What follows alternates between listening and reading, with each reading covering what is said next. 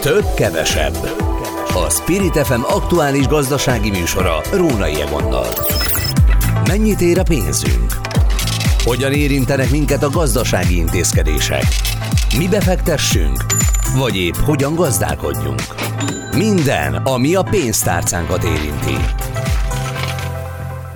Tiszteltek, köszöntöm a kedves hallgatókat, ez a több-kevesebb a Spirit FM gazdasági magazinja, én Róna Jegon vagyok, a szerkesztő pedig Hazafi Zsolt. A mai beszélgetések sorát a fuvarozók helyzetélvek taglalásával fogjuk indítani. Nincs elég megrendelésük, viszont drága az üzemanyag. Nagyjából én ezt így foglalom össze, de ezt majd azért nyilván fogjuk árnyalni. Aztán beszélünk arról, hogy egy nemzetközi szakmai elemzés szerint 70 év feletti nyugdíjkorhatára lehet szükség 2050-ben világszerte, ez nyilván a magyarokat is érinti majd, és hát aki mondjuk most olyan 35 éves, az megkezdhet is számolni, hogy mi lesz vele majd később. Aztán szólunk a növekedés korlátairól, mert a Policy Agenda készített egy erről szóló kutatást, ez a szokásos indexe amely megmutatja azt, hogy milyenek a várakozások, és hogy milyen a gazdasági helyzet a különböző számok a makrogazdaság tekintetében. És a végére a babaváró hitel, amely elérhetetlen lett a párok egy részének azokkal a feltételekkel, amiket erre az évre kialakított a kormány. Ezek lesznek a mi témáink. Az első vendég az adásban Dittel Gábor, a Magánvállalkozók Nemzeti Fuvarozó Ipartestülete ügyvezető főtitkára. Jó napot kívánok! Szép jó napot kívánok önnek és a hallgatóknak is. Ha a veszteségekről beszélünk a fuvarozók esetében, azt mi okozza elsősorban, hogy nem termeli meg a vállalkozás azt a költséget, amiben kerül az út, vagy az, hogy egyáltalán nincsen megrendelés? Hát ezek, ezek azok a legfontosabb elemei, amit most említett. A megrendelés is jelentősen lecsökkent már a negyedik negyed, tehát a tavalyi negyedik negyed évben, és hát ez áthúzódott most erre a másfél hónapra is, és mi azt gondoljuk, hogy ez kicsit tovább fog, tartani, illetve ugye elindult az előző negyed évben, október 1-től egy jelentős költségnövekedés többek között az autópályadíjnál, ami akkor ugye 17,6%-os inflációval növelten került megalapításra, és január 1-ével még további áremelés, díjemelés következett be az autópályadíjak esetében és ezen kívül az összes többi költség tekintetében is azt tudjuk mondani, hogy nem csökkenő tendenciát mutatott, hanem különböző százalékokban növekedő tendenciát mutatott. És ehhez jön hozzá, ugye, amit azért nagyjából talán a különböző híradásokból is ma már mindenki tud, hogy mind a kiskereskedelem, mind az ipari termelés is százalékos arányokban csökkent. Hát a fogyasztás mínusz 4 százalékon áll. Viszont azért meglepő, amit mondott, mert a negyedik negyed év a karácsony miatt, az évvégi forgalom miatt azt gondolna az ember, hogy akkor is rendben van, hogyha úgy egyébként az egész év rossz képet mutat. De azt említette, hogy a negyedik negyed év is visszaesés volt. Hát, hogy ez furcsa vagy nem furcsa, ez tény, és ugye én azt gondolom, hogy a fuvarozás úgy működik, mint egy szeizmográf, tehát ugye nincs olyan termékszolgáltatás, amivel elelnénk fel a forrozásnak a szükségességét. Én azt tudom mondani, hogy ezek a számok, amelyek visszajönnek a tagjainktól egy összesítés alapján. A bérek mennyire változtak az iparákban? Mennyire kellett megemelni a tarifákat? Azért is kérdezem, mert ugye azt lehetett látni, hogy a Volánnál, a MÁV-nál, tehát különböző közlekedési vállalatoknál, munkahelyeken nagyon komoly bérharcok voltak. Itt ebben a szektorban mennyire? Tehát ugye jelen pillanatban azt kell, hogy mondjuk, hogy a bér miután kapacitás feleslegek keletkeztek, ugye a, a, a, a termelés és a, a forgalom visszaesése miatt, a nyomás az egy kicsit változott, gyengült a munkáltatók irányába, de így is belföldön, ha jól emlékszek, akkor ilyen 4,8%-os bérnövekedésről adnak visszajelzést a tagjaink, nemzetközi pedig valamivel 5 százalék fölötti bérnövekedésről adnak, ami ugye én azt gondolom, hogy az előző évekhez vagy időszakhoz képest nem olyan drasztikus, mint ahogy egyébként korábban már megtörténtek a forozóknál, a képviselőknél a béremelések. Mit vár erre az évre? Bocsánat, Igen. bocsánat, bocsánat, hogy legyek pontos, hogy valaki megbíráljon engem. Tehát nem csak a bérek, hanem a, a jövedelemről beszélünk inkább, ugye mert azért volt egy pozitív elmozdulás is a munkahely megteremtés tekintetében, hogy tavaly év márciusában a napi díjak megemelkedtek, ami ugye egyrésztről a versenyképességet javította, de alapvetően ugye a, a munkáltató költségeit növelte, de így pontos a meghatározás. Én meg kérdeztem volna a 2024-es kilátásokról. Mi, amikor utoljára beszélgettünk, akkor arról szólt, hogy a 2024-es éveleje az nyilvánvalóan a fuvardi emelkedésekről fog szólni, mert úgy a gázolajára, mint például az autópályadíjak, számtalan olyan tényező van, ami ezt erősíti. Nyilván ehhez akkor most felzárkózik a, a fuvarok számának csökkenése is. Mennyire kell Igen, emelni? És úgy néz ki, hogy most már kezd kialakulni a különböző tapasztalati számok alapján egy 16 és 21 százalék közötti költség emelkedés, ami gyakorlatilag át fog, hát át fog majd települni a fuvardiakba. Tehát továbbra is azt tudom mondani, hogy itt a különböző termékeknél, szolgáltatásoknál az elkövetkező időszakban ez a 20-25 százalékra lehet számítani, az eddigi fuvardiakat figyelembe véve. Ezt mindenki maga tudja, hogy mennyi volt a, a megbízónál a fuvardíj. Na de az nem okozza majd megint azt, hogy csökken a fuvarok száma? Hát hogyha, hogyha mondjuk példát mondok, ugye bennünket jelentősen befolyásol mondjuk a német gazdaságnak a gyengélkedése, ott ugye elég hosszan tartó, és azt lehet mondani, hogy érezhető csökkenés van, ugye ezáltal az export csökkent, tehát nem tud kimenni a fuvarozó, így, így aztán nem tud visszajönni importtal, tehát gyakorlatilag, hogyha mondjuk a német gazdaság elindulna, akkor, akkor azt gondolom, hogy kicsit könnyebb lenne a helyzet, de mi nem látjuk azt, hogy itt a termelés, illetve a fogyasztás növekedése az olyan mértékben megnövekedne, hogy ez visszaállna egy olyan szintre, ami, ami nem kongatnánk a vészharangot. Most egyelőre egy kicsit megkongattuk a vészharangot. Dittel Gábor beszélt a magánvállalkozók helyzetéről, a Nemzeti Fuvarozó Ipartestület ügyvezető főtitkáraként, és ugye akkor foglaljuk össze úgy, hogy kevesebb a fuvar, nagyobbak a költségek, és a fuvardíjak is emelkednek 20-25 százalék közötti arányban. Köszönöm, hogy a rendelkezésünkre állt. Én köszönöm, viszont hallásra. Viszont hallásra. Több, kevesebb. A Spirit FM aktuális gazdasági műsora. Rónai Egonnal. És a következő percben a több-kevesebb műsorában a nyugdíjasokról fogunk beszélgetni. Egy nemzetközi szakmai elemzés készült, ez szerint 70 év feletti nyugdíjkorhatára lesz szükség 2050-ben világszerte. Ugye nem Magyarországról beszélünk, hanem világadatokról, de hát nyilván Magyarországon sem lesz jobb a helyzet, sőt, hát az előregedéssel alig, hanem újabb és újabb terhek kerülnek majd a még aktív korosztályra. Itt van a vonalban Karácsony Mihály, a Nyugdíjas Parlament Országos Egyesület elnöke. Jó napot kívánok! Jó napot kívánok! Úgy kell erre nézni, mint a még aktívak bekészíthetik maguknak az újabb dolgos éveket, tehát egyfajta terhet kell viselniük, vagy pont az ellenkezője. Lehet ezt úgy is nézni, hogy kitolódnak az aktív évek, tehát mennyire jó az valójában, hogy nem 58-60 év, mint volt 20-30 évvel ezelőtt, hanem már 70 év, ameddig munkaképes egy felnőtt ember? Hát kettős a hozzáállásunk.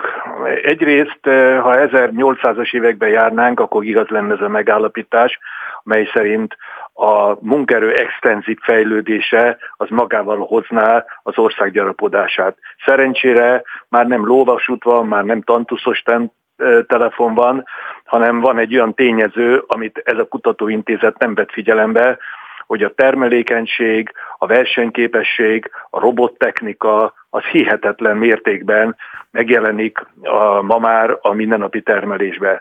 Tehát, hogyha ezt nem vesszük figyelembe, akkor lehet, hogy igaza van az illetőnek, vagy a kutatóintézetnek, meg aki ezt a hírt, akik átvették.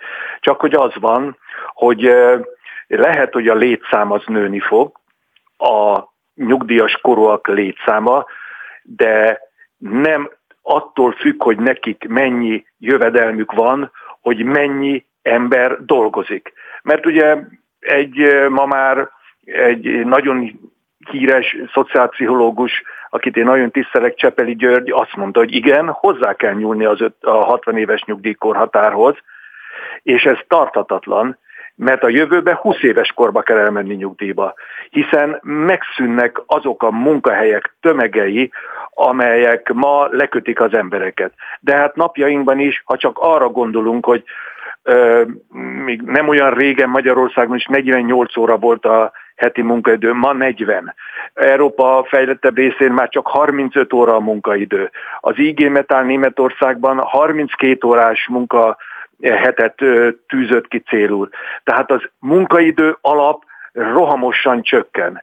Négy napos munkahét. És nőnek a, a fizetéses szabadnapok száma, a munkaszüneti napok száma. Tehát nem az a tendencia, amit 1800-as években volt. Tehát ebből levonni következtetést, ez szerintem otorság. Hát csak nézzük meg Magyarországon. Magyarországon folyamatosan nő a, akár az ország lakossága, akár a munkaképes e, korosztálynak a száma. És ez a, az ország lakossága csökken, csökken, csökken, csökken, igen, csökken igen. minden. Tehát folyamatosan csökken, ugyanakkor az ország GDP-je meg folyamatosan nő. Tehát e, na, szemünk láttára is e, cáfolódik ez a, ez a feltevés. Most nem megyek én oda arra, amit ez a bizonyos kutatás azt mondta, hogy 2050-ben mi lesz itt. Hát 2050-ben szintén egy ilyen, egy ilyen bómot, hogy minden gyárban há, kettő alkalmazott lesz. Lesz a kutya, és lesz a éjjelőr. Az éjjelőr dolga, hogy enni adjon a kutyának, a kutyának meg dolga, hogy vigyázzon, hogy az éjjelőr ne nyúljon az automatákhoz.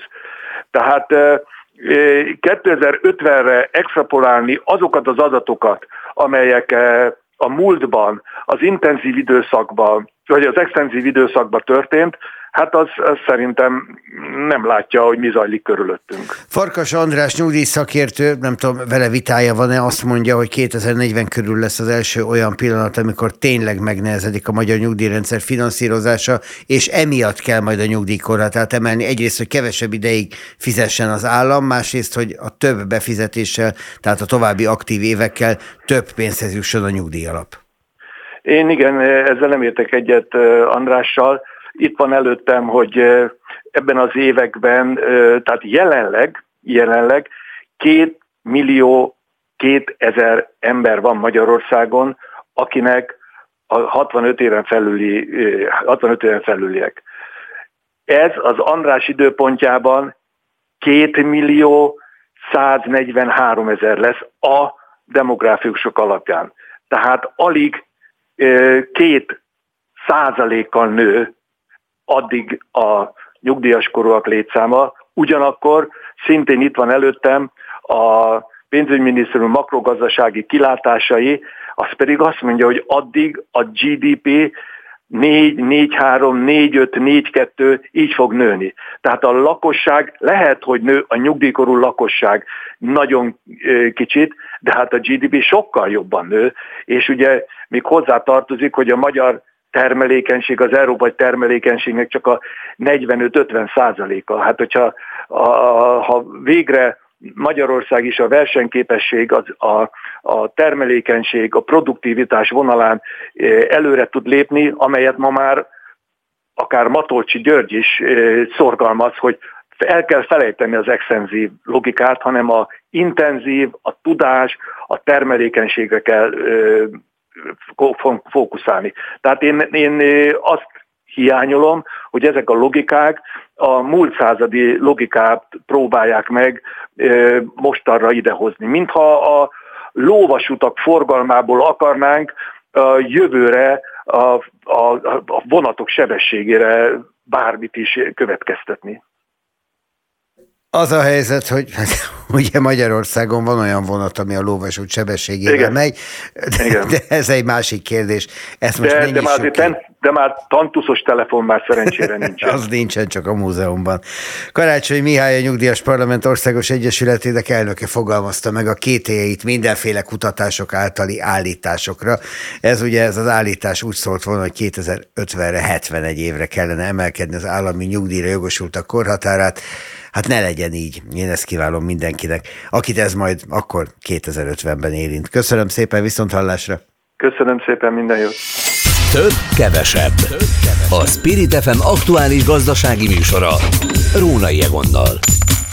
Elkészült a 2023-as negyedik negyedévi gazdasági fejlődés index, ezt a Policy Agenda készíti évek óta, és hát ami adatokat látunk, azok nagyjából azt a képet mutatják, amit aztán azóta, hogy ez a kutatás készülni kezdett, azóta a KSH friss adatai is alátámasztanak, hogy növekedésünknek bizony vannak korlátai. Itt van a vonalban a Policy Agenda egyik vezetője, egészen pontosan a vezető, a Policy Agenda tanácsadója, a Központi Statisztikai Hivatal volt elnöke dr. Bejó Pál, aki ezt a kutatást értelmezi nekünk. Jó napot kívánok!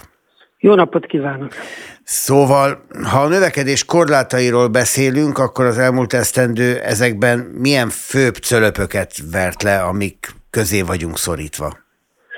Hát egyértelmű, hogy az elmúlt évek, vagy esetleg évtizedeknek is a nem kellő fejlődése és a nagyon hullámzó gazdasági társadalmi teljesítménye az meghatározza azt, hogy nagyon nehéz a kibontakozás az elmúlt évek visszaeséseiből, illetve az elmúlt év recessziójából. Érdekes ugye, hogy a, tulajdonképpen, ha végignézzük az elmúlt negyedéveket, akkor a tavalyi év harmadik negyedévét leszámítva egy négy negyedéves recesszióról kell beszélni. Hát és az is milyen kis picike, vékonyka növekedés volt. Hát igen, az is így igaz. Ennek persze vannak magyarázatai, amik sajnos korlátokat jelentenek a későbbiekre is, így például az, hogy Magyarország is néhány más fejlődő, néhány más közép-európai országhoz hasonlóan 70-80 százalékban a német gazdaságtól függ. És miután a német gazdaság is jelentős hullámvölgyben van, jelentősen visszaesett ott is az ipari termelés problémáik vannak, nyilván, hogy ez hat Magyarországra is. Ugye az a sajátosság itthon, hogy alapvetően az ipari termelésnek a mint egy 25-27 százalékát adó gépjármű javítás és elektromos termékeknek a, az előállítása a húzó ágazat, és hát ezek akkor jelentősen függnek a német exporttól. Ez egy nagyon meghatározó dolog nyilvánvalóan. Tehát a kedvezőtlenül hatott a gazdaságfejlődési indexünkre, hogy decemberben a termékkülkereskedelmi egyenleg is negatív lett, tehát nagyon nagy mértékben csökkent a kivitelünk, jobban csökkent, mint a behozatalunk, ugye, és ez egyértelmű, hogy hát hat a GDP-nkre is, és a következő negyedévek folyamataira is. Ez egy nagyon érdekes dolog, és a nehéz lesz nyilván a gazdaság teljesítményét a következőkben az egyre nehezülő világgazdasági helyzethez is igazodtani, és ezzel hát nehezen fogunk küzdködni. Mérsékelt bővülést várnak viszont az idei, hát idei a tavaly a 2023-as adatokhoz képest erre a mostani esztendőre 2024-re gyakorlatilag szinte mindenben a háztartások fogyasztása talán az, ami nagyon fontos adat és alulmúlja a lehetséges várakozásokat, viszont ha azt nézem, hogy önök abból indulnak ki, hogy a GDP növekedés két-két és fél százalék lesz, az jelentősen alul marad a kormányzat, hát legalább három, de inkább négy százalékos reményeinek. Igen, annak ellenére, hogy a növekedési előrejelzéseken némileg javítottak a világgazdaságra vonatkozóan, az európai gazdaságra vonatkozóan a nagy nemzetközi előrejelző cégek, az IMF is, az IBRD is néhány tized százalékkal jobbakat mond. Hát itt is a Magyarországra vonatkozó előrejelzések 3 százalék alatt maradnak. Annak ellenére, hogy hát vannak esetleg pozitív folyamatok, de ezek nem olyan mértékűek, hogy hát reális legyen a kormány által hát várva várt 4% körüli növekedés. Ez semmiképpen nem fog megvalósulni. Az elmúlt év vagy évek folyamatai ezt semmiképpen nem alapozzák meg. Hát egyébként is jelentős problémák vannak, ugye a nagyon nehezen kezdődő hiánya, a költségvetési hiánya, a nagyon lassan csökkenő, a csökkenthető alapkamattal, és főleg a bizonytalan vállalati gazdálkodással is. Tehát ott is nagyon komoly hát, problémák vannak az üzleti szektor kilátásait illetően. Itt tovább erősödnek a cégeknek az áremelési tervei, bár most az inflációban azt vesszük észre, hogy azért még mértéktartóak, mert nem igazán látják a keresleti lehetőségeket. Úgyhogy vannak bizonyos hát az inflációra pozitívan ható dolgok, de itt meg úgy véljük, hogy lehet egy visszapattanás az inflációban is. Ebben benne van az is, hogy egy csomó cég, amelyik januárban árat szokott emelni, mert hogy ez egy jó alkalom, jön egy új esztendő, könnyebben viseli a piac. Ezt eltol, eltolta későbbre, mert nem látja a keresletet? Ez így igaz, de ezek be fognak következni nyilvánvalóan, tehát a telekommunikációs cégek inflációt követő díjemelési terveik azok végre hajtva lesznek, ugye díjkorrekciók lesznek a bankoknál, biztosítóknál, az állami szolgáltatások körében is kötelező gépjármű biztosítás, például a banki költségek 18%-kal fognak minimum növekedni, és hát hallottuk ugye a Magyar Posta infláció feletti emelkedési terveit, UDI emelés a teherautóknál 40-50% kal hát ha ezért ezek nagyon komolyan hatnak majd nyilván a fogyasztói árakra ez év. Ahol 7,5 százalékos növekedést várnak erre az évre, miközben csökken a költségvetési hiány, és egy picikét csökken majd az államadóság is. Ez azért Varga Mihály tárcájától nagyon nagy hatékonyságot és önmegtartóztatást igényel. Vajon látja-e annak a jelét, hogy a kormányzat egészen is e felé hajlik?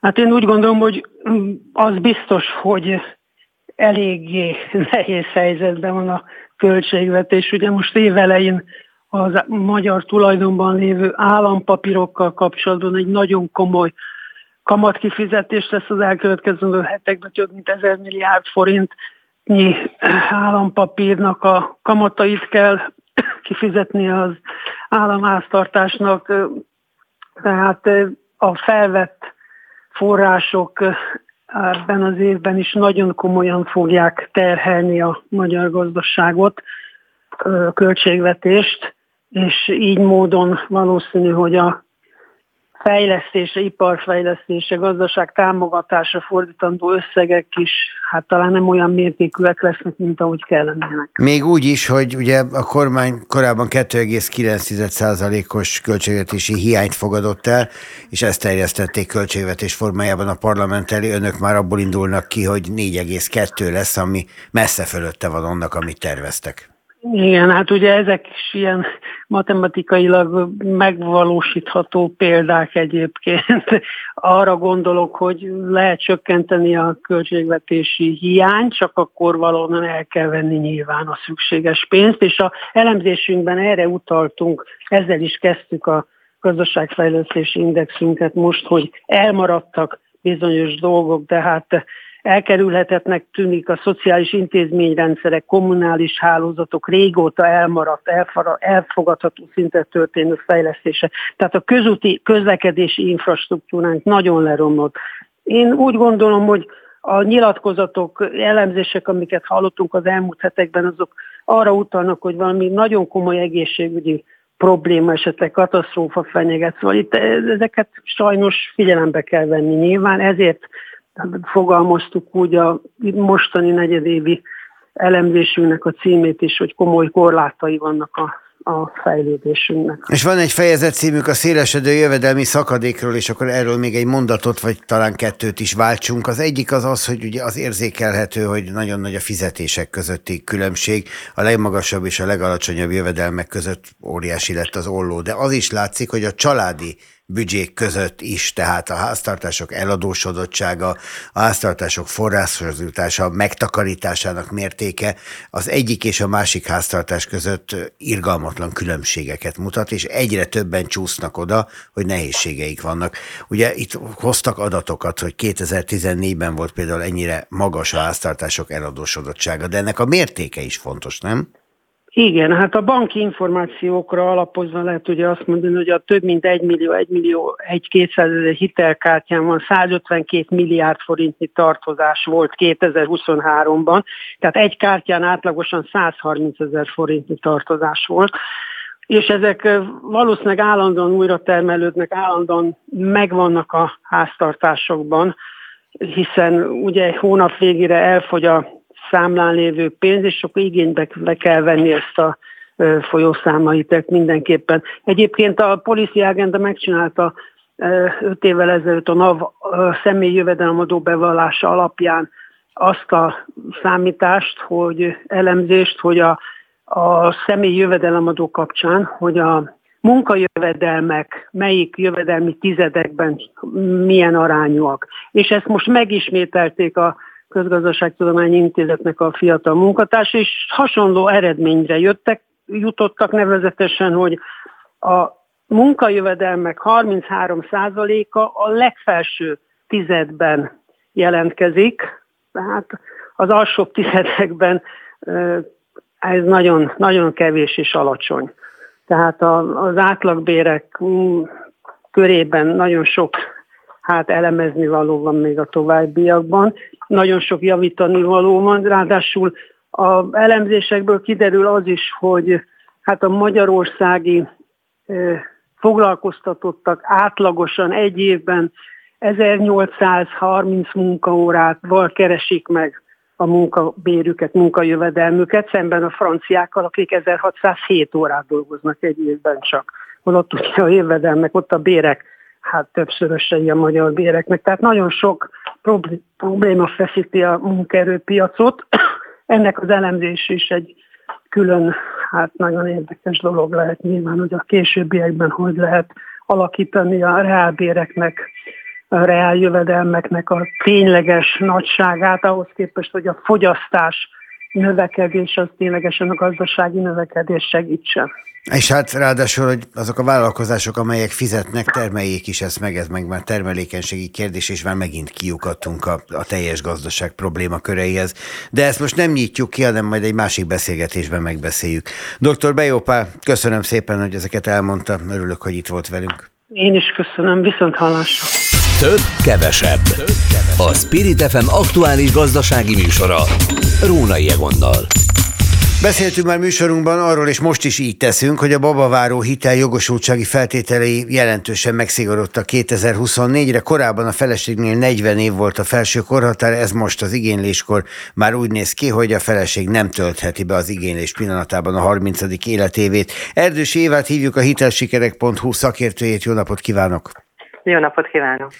Az a hír, hogy nagyjából a párok egy jelentős, majdnem fele részének, ez 41,7% aki teljesítette, több, mint fele részének nem sikerül a babaváró hitelt felvenni, a különböző korlátozások leginkább az életkorbeli korlátozások miatt. Ez volt a cél?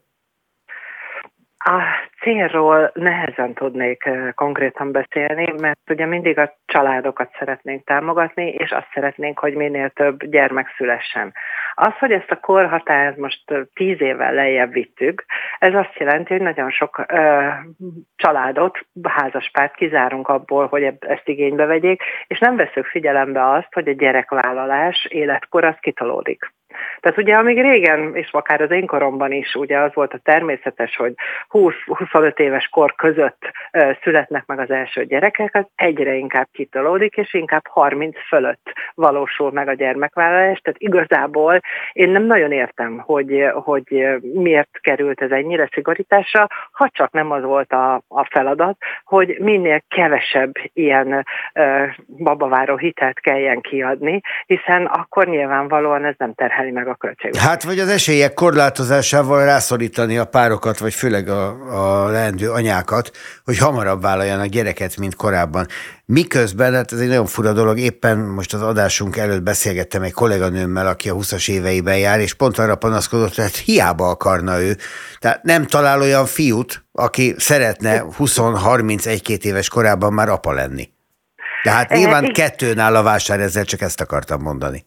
Ez teljesen így van, ahogy ő is elmondta, ez a fiatal hölgy, és épp ezért szúrtam azt be, hogy a gyerekvállalás az kitolódik. De azért még egy dologra felhívnám a figyelmet. Ugye itt egyrészt volt ez az életkor. Másrészt ugye az is benne van ebben a kis összesítésben, hogy azért nem is jogosultak ezek a párok, ha már párok lennének, mert hogy nem tudják igazolni azt a TB jogviszonyt, azt a három éves TB jogviszonyt, ami feltétele ennek. Tehát azért az nagyon figyelemfelkeltő, hogy aki fölvesz egy babaváró hitelt, azért azoknak a nagy százaléka egyéb hitelt is szeretne fölvenni. És tulajdonképpen itt az látszik, hogy nincsen meg a megfelelő jövedelmi helyzetük ahhoz, hogy ezt megtegyék. Most a, én, egy, egy kérdést hadd szúrjak itt közben a TB jogviszony kapcsán. Például az egyetemi oktatás, hát az annak számít, nem? Uh, igen, de hogyha én egyetemre járok, és kikerülök az egyetemről, és már is férhez megyek valakihez, és gyerekeket szülök, anélkül, hogy tudnám, hogy milyen jövedelemből fogok majd megélni, és így adósodok el 20-30 évre, én azt gondolom, hogy ez viszonylag felelőtlen. Nagyon rövidek az átmenetek, nagyon szűk az időtartom, amíg fel lehet építeni egy, egy életutat, vagy látni lehet előre, hogy mi történik majd, nem? Ezek szerint. Igen, ez így van, és én nagyon szomorúan látom, hogy mi tulajdonképpen azokat a fiatalokat, akik főiskolára, egyetemre járnak, szeretnénk belehúzni abba a csőbe, hogy ezek miatt a támogatási rendszerek miatt mondjuk ők előre hozzák a gyermekvállalást.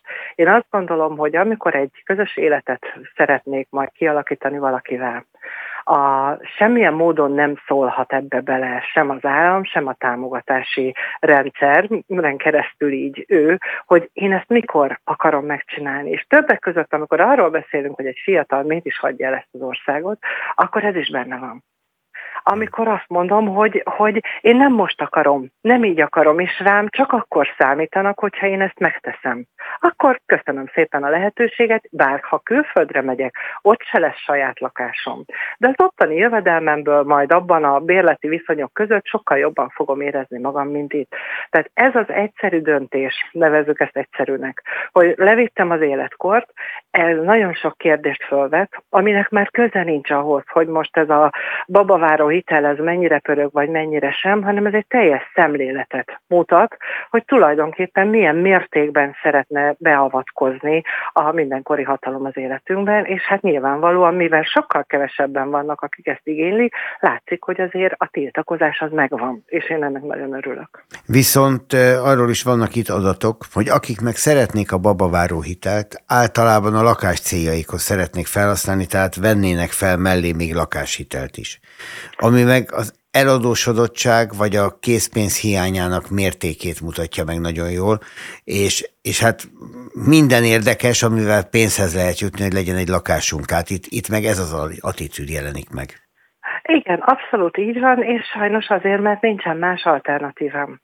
Tehát vagy vásárolok egy lakást, mindegy milyen áron, vagy ott maradok a szüleimnél, mert bérelni azt nagyon nem tudok, hiszen olyan magas bérleti összegekkel kell szembenézni a fiataloknak, amit nem képesek kifizetni. Hát amik sok esetben magasabbak, mint egyébként a törlesztő részletük lenne, ha vennének egy ingatlant.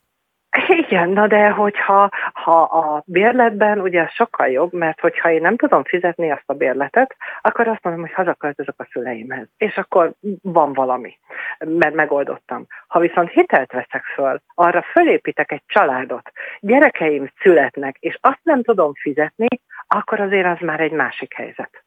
Világos és, az, és, és, és akkor innentől kezdve beszélünk arra, hogy ezeknek a családoknak milyen jövőjük van. Erdős Éva hitelsikerek.hu szakértőjeként szólalt meg az ügyben. Köszönöm szépen. Én is köszönöm, viszont hallásra. Viszont hallásra, Éva. Búcsúzom a kedves hallgatóktól is. A Hazafi Zsolt által szerkesztett több-kevesebb adása eddig tartott. Én Rónai Egon vagyok. Holnap ugyanebben az időpontban várjuk Önöket szeretettel. Viszont hallásra.